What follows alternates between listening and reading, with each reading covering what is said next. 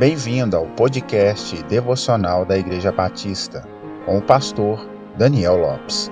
Siga as nossas redes sociais, arroba PIB Francisca Adriângela, um lugar de encontro com Deus.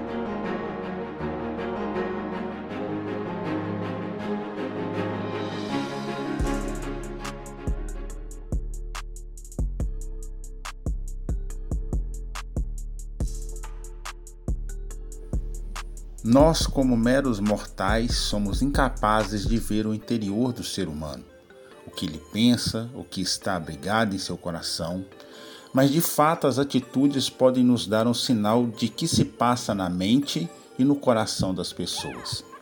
O exterior é reflexo do interior. Por mais que tentamos esconder nossos sentimentos e emoções, uma hora eles irão aflorar e serão expostos em atitudes.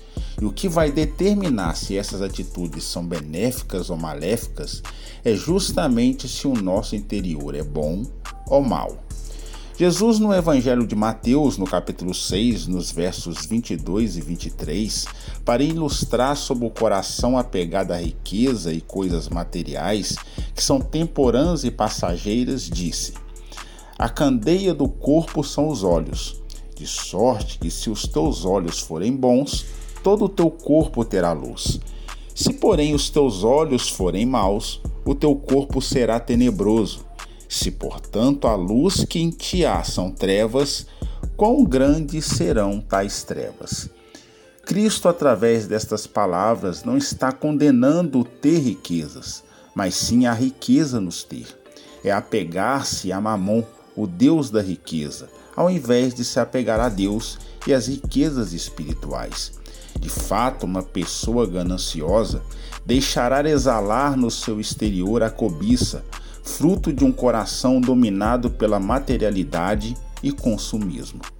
No mesmo Evangelho de Mateus, no capítulo 12, nos versos 34 e 35, Jesus traz uma dura repreensão aos fariseus que o acusavam injustamente por ter expulsado o demônio de um homem cego e mudo o argumento de que ele fazia aqueles sinais por ser Beuzebu, príncipe dos demônios.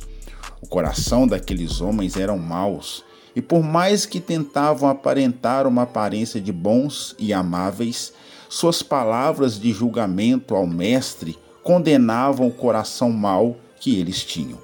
Por isso Jesus disse: Raça de víboras, como podeis vós dizer boas coisas, sendo maus? Pois do que há em abundância no coração, disso fala a boca.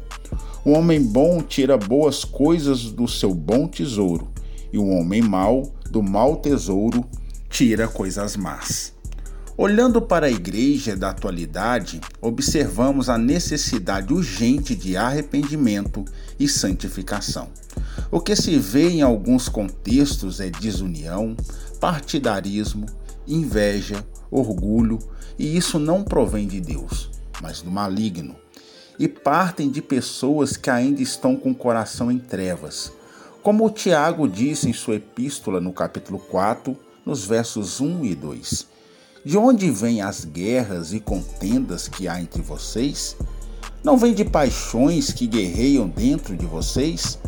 Vocês cobiçam coisas, mas não as têm matam e invejam, mas não conseguem obter o que desejam. O que fazer então?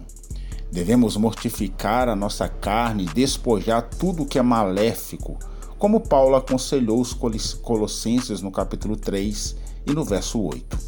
Encerro com as palavras de Pedro em sua primeira epístola, no capítulo 1, do verso 14 ao 16, que diz: Como filhos obedientes, não se deixem amoldar pelos maus desejos de outrora, quando viviam na ignorância.